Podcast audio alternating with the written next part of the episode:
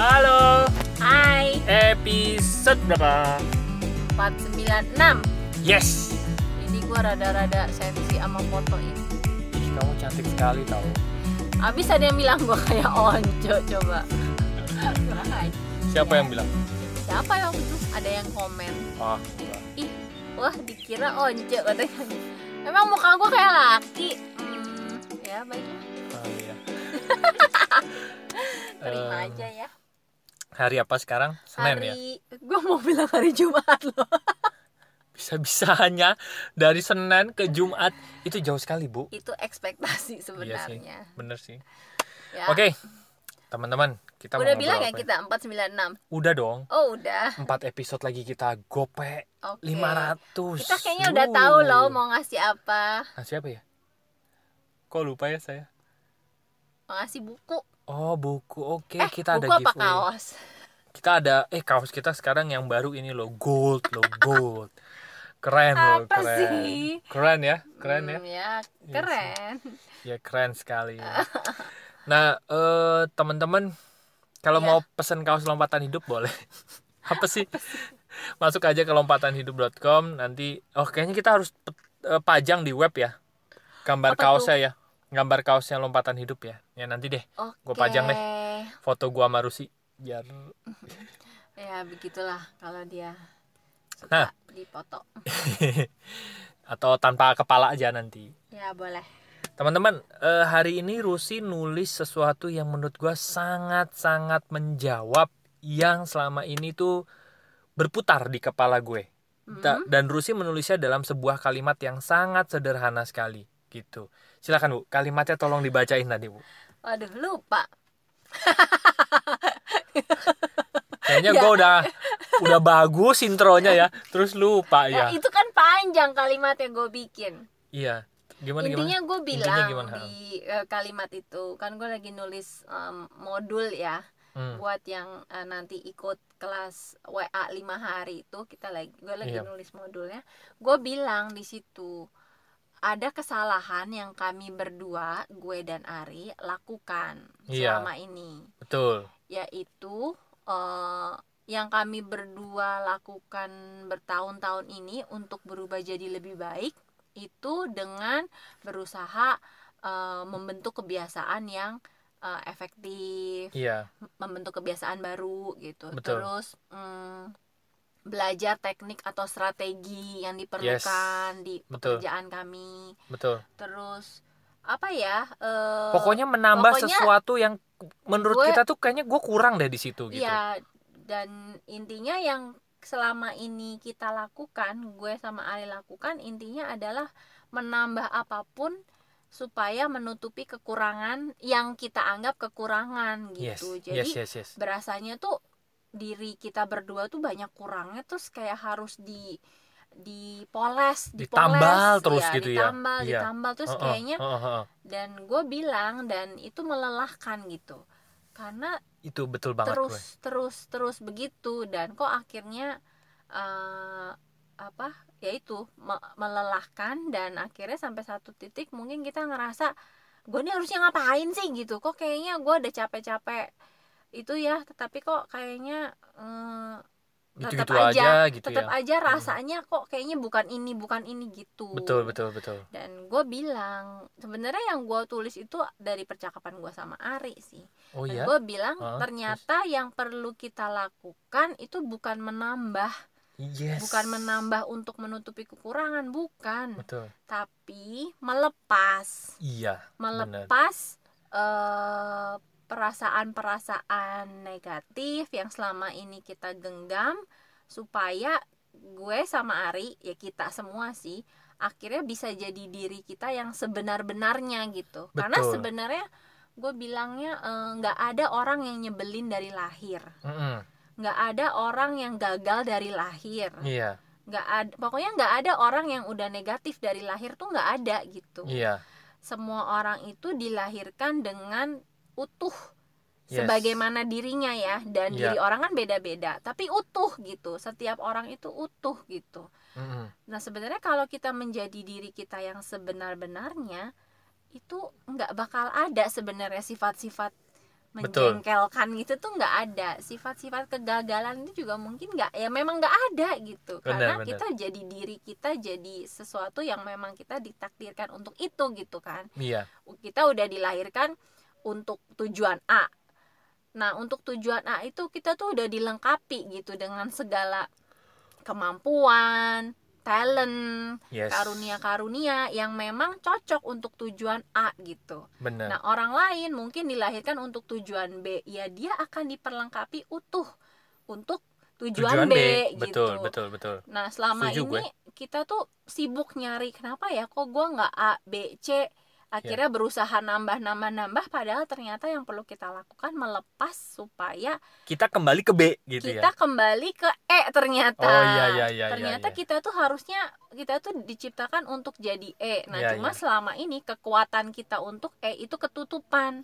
Bener. Ketutupan sama apa? Ya sama luka, sama ego, sama emosi-emosi negatif. Nah sebenarnya PR kita masing-masing tuh melepas itu aja. Betul. Supaya diri kita fitrahnya gitu ya. Iya, kembali ke fitrah. Keluar dan ya itulah kenapa kita ada di dunia ini. That's dan right, betul. Kita semua tuh pada dasarnya utuh.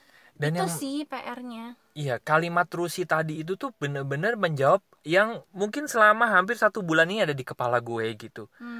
Gue merasa bahwa begini ya teman-teman.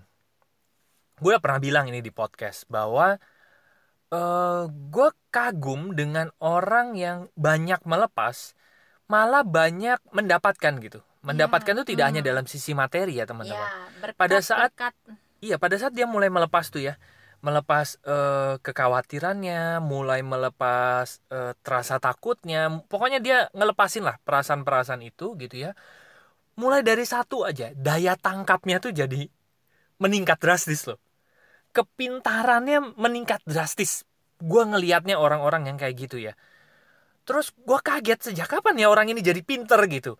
Tapi ternyata dia memang begitu banyak melepas, gak tahu kenapa otaknya encer sendiri gitu. Dan juga banyak kebiasaan-kebiasaan yang dulu kayaknya gue gak nyangka orang ini akan melakukan kebiasaan seperti itu. Tiba-tiba kok dia bisa kayak gitu ya gitu. Bahkan kita ngelihatnya dia kayak kebiasaannya muncul dengan sendirinya tanpa sengaja dibentuk gitu ya. That's maksudnya tanpa usaha yang keras banget harus gua harus begini enggak gitu. Nge-flow gitu. Yes, betul. Kalau ditanya, dulu pertanyaan gua selalu gini, "Lu belajar di mana sih?" gitu. "Lu punya ilmu apa sih?" gitu. Kalau ditanya gitu kadang-kadang orang itu bingung loh jawabnya gitu. Tapi ternyata ternyata gitu ya. Ini satu bagi gue ya, pertama kali gue dapat satu kesadaran ini tuh gue tuh kayak benturan di diri gue gitu. Kayak paradoks gitu ya. Kok bisa ya gue melepas tapi ternyata gue bisa mendapatkan gitu. Tapi ternyata memang begitu cara kerjanya, sistem kerjanya kayak gitu. Dan gue sangat ya, nih sangatnya itu banyak kuadrat, itu sangat kagum gitu dengan mekanisme ini gitu. Yang selama ini gue pikir untuk bisa mendapatkan sesuatu itu kita perlu menambah apa yang kurang.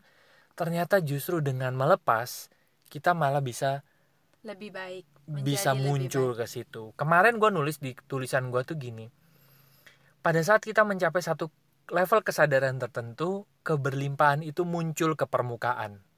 Jadi gue nggak bilang berkelimpahan itu datang gitu, enggak. Berkelimpahan itu muncul di permukaan karena gue semakin menyadari bahwa keberlimpahan itu ternyata ada di dalam diri setiap dari kita gitu. Cuman selama ini ya itu memang sangat terkubur panjang dalam ya gitu ya. Ya benar. Ini baru kejadian nih. Baru kejadian barusan. Anak gue yang kecil Adel. Tiba-tiba sore tadi gue beres-beres meja kerja. Di tembok itu ada coret-coretan. Ada 6 lingkaran ya. Ada 6 lingkaran gitu. Ada 6 lingkaran dengan kayak apa pensil warna berwarna biru. Terus ada silang. Di dalam lingkaran itu ada silang, ada centang gitu ya. Terus gue pikir gini, ini siapa yang nyoret gitu? Dan karena itu tembok baru dicat. Iya. Ya kan harusnya. Gue juga udah mikir sih kalau orang kemarin nggak ada, nggak orang gede atau anak seumuran Liel lah yang udah tahu bakal disemprot, nggak bakal gitu sebodoh itu tanda kutip ya.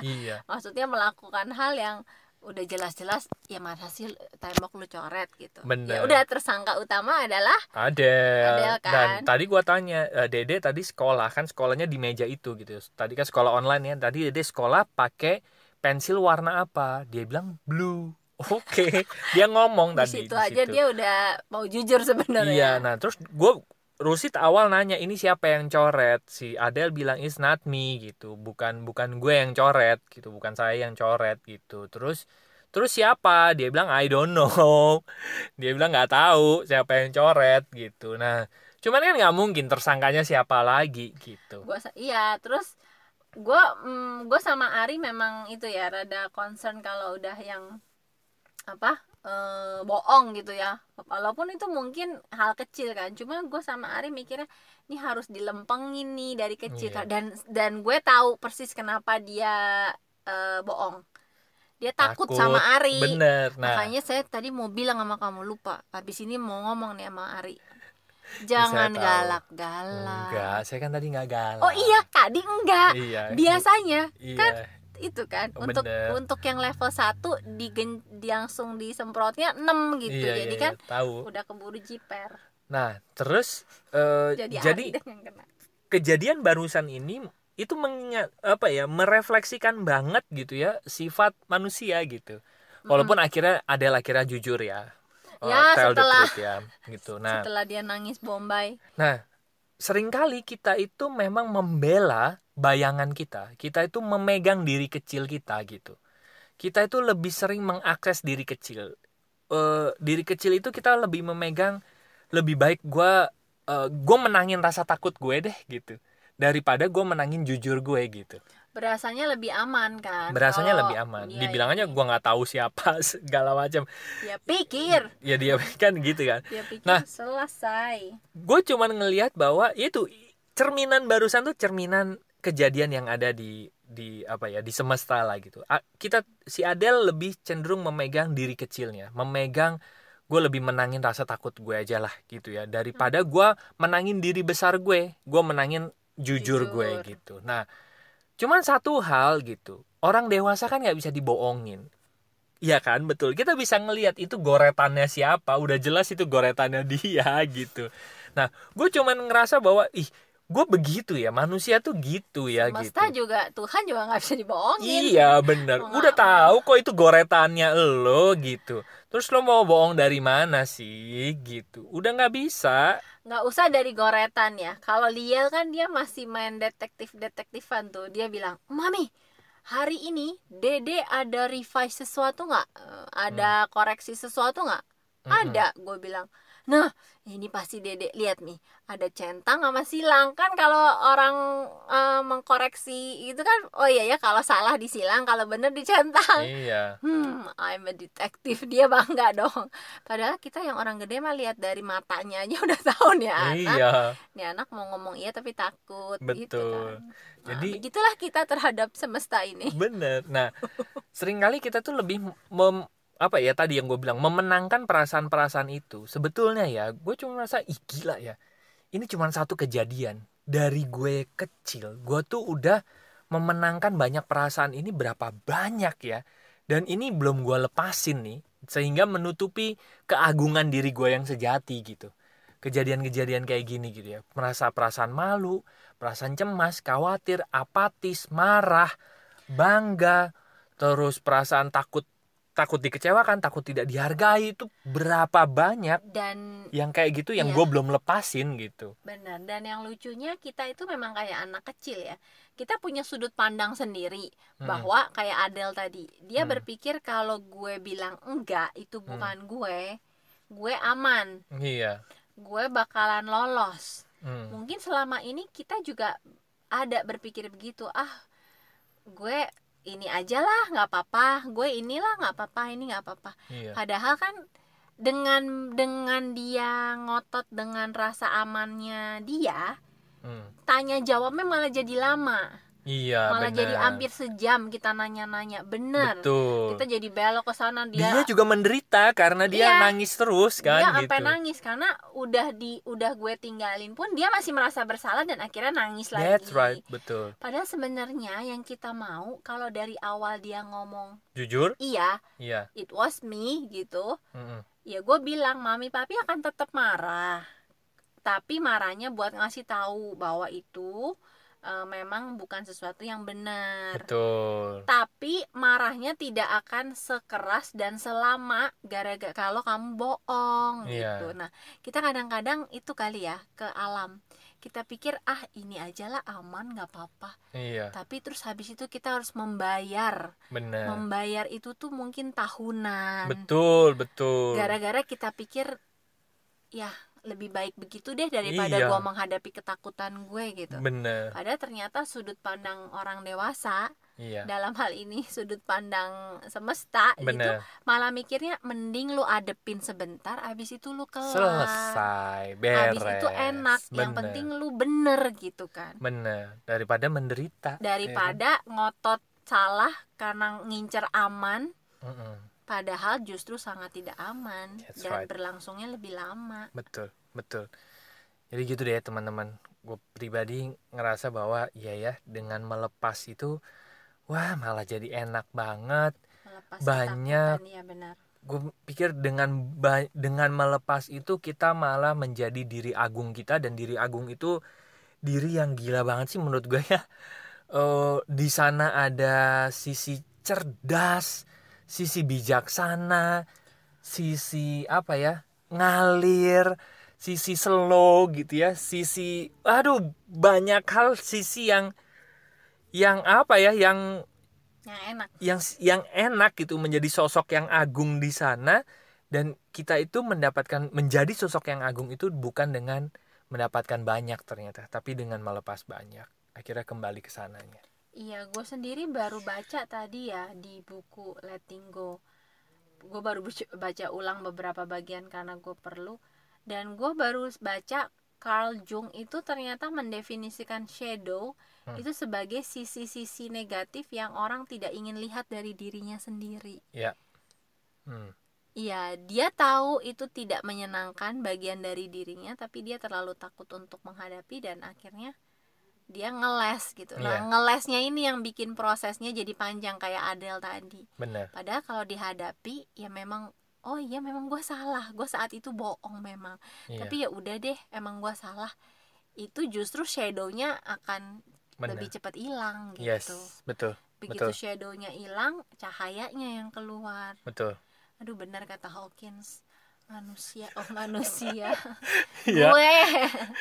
betul manusia kita abis ternyata. Ini harus say thank you nih sama Adel karena kejadian gitu gue ngaca kan. Benar.